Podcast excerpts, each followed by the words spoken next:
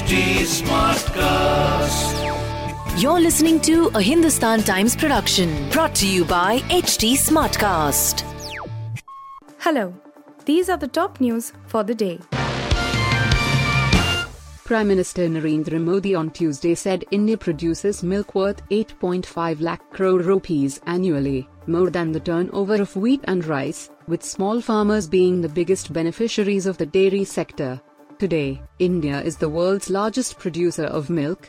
When the livelihood of crores of farmers depend on milk, India produces milk worth 8.5 lakh crore rupees annually, something that many people, including big economists, do not pay attention to, the Prime Minister said while addressing an event in his home state of Gujarat. A shortage of fuel in crisis hit Sri Lanka ignited massive protests across the country Tuesday as tens of thousands of angry motorists burned tires and blocked a major road leading into capital Colombo, news agency AFP reported citing police and local officials.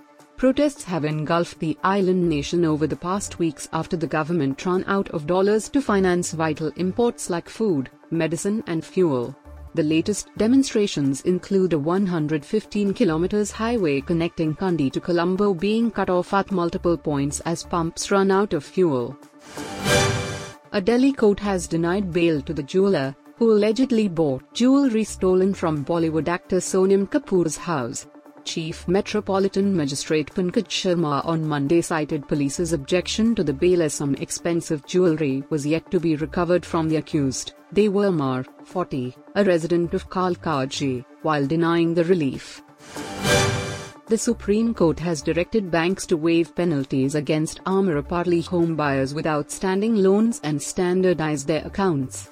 A bench of Justices Ulalit and Bela M. Tripathi passed the order on Monday while hearing an application by the home buyers for relief and to ensure money is made available for the completion of housing projects.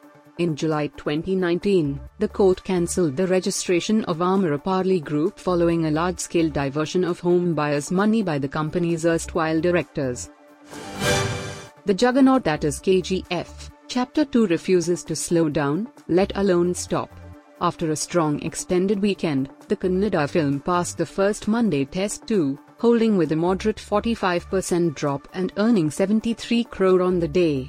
The Yash star has performed well in India as well as overseas, taking its overall worldwide gross to a whopping 625 crore. This means the film has already entered the list of the top 10 highest grossing Indian films. After S.S. Rajamouli's RRR, it is the second film this year to breach the list. It was perhaps fitting that on the day Brendon McCullum set the ball rolling in the Indian Premier League, IPL, with a breathtaking ton opening the innings 14 years ago, another overseas opener lit up the Brabourne Stadium on Monday evening with an audacious century. Joseph Buttler's 61 ball 103, 9 by 4, 5 by 6, his second century of the season, powered Rajasthan Royals, RR, to 217 fifths against Kolkata Knight Riders, KKR, a total most bowlers would be happy to defend. Except on a flat pitch with a short boundary on one side, RR had their task cut out. Yuzvendra Chahal's 540, capped off with a hat-trick, though ensured the Royals pulled off a 7-run win in the end with KKR 210 all out with two balls left.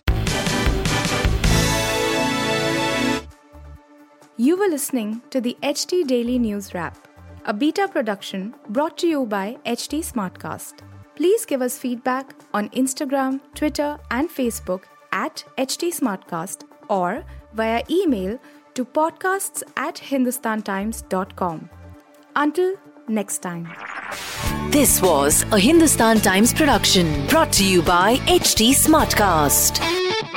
HT Smartcast.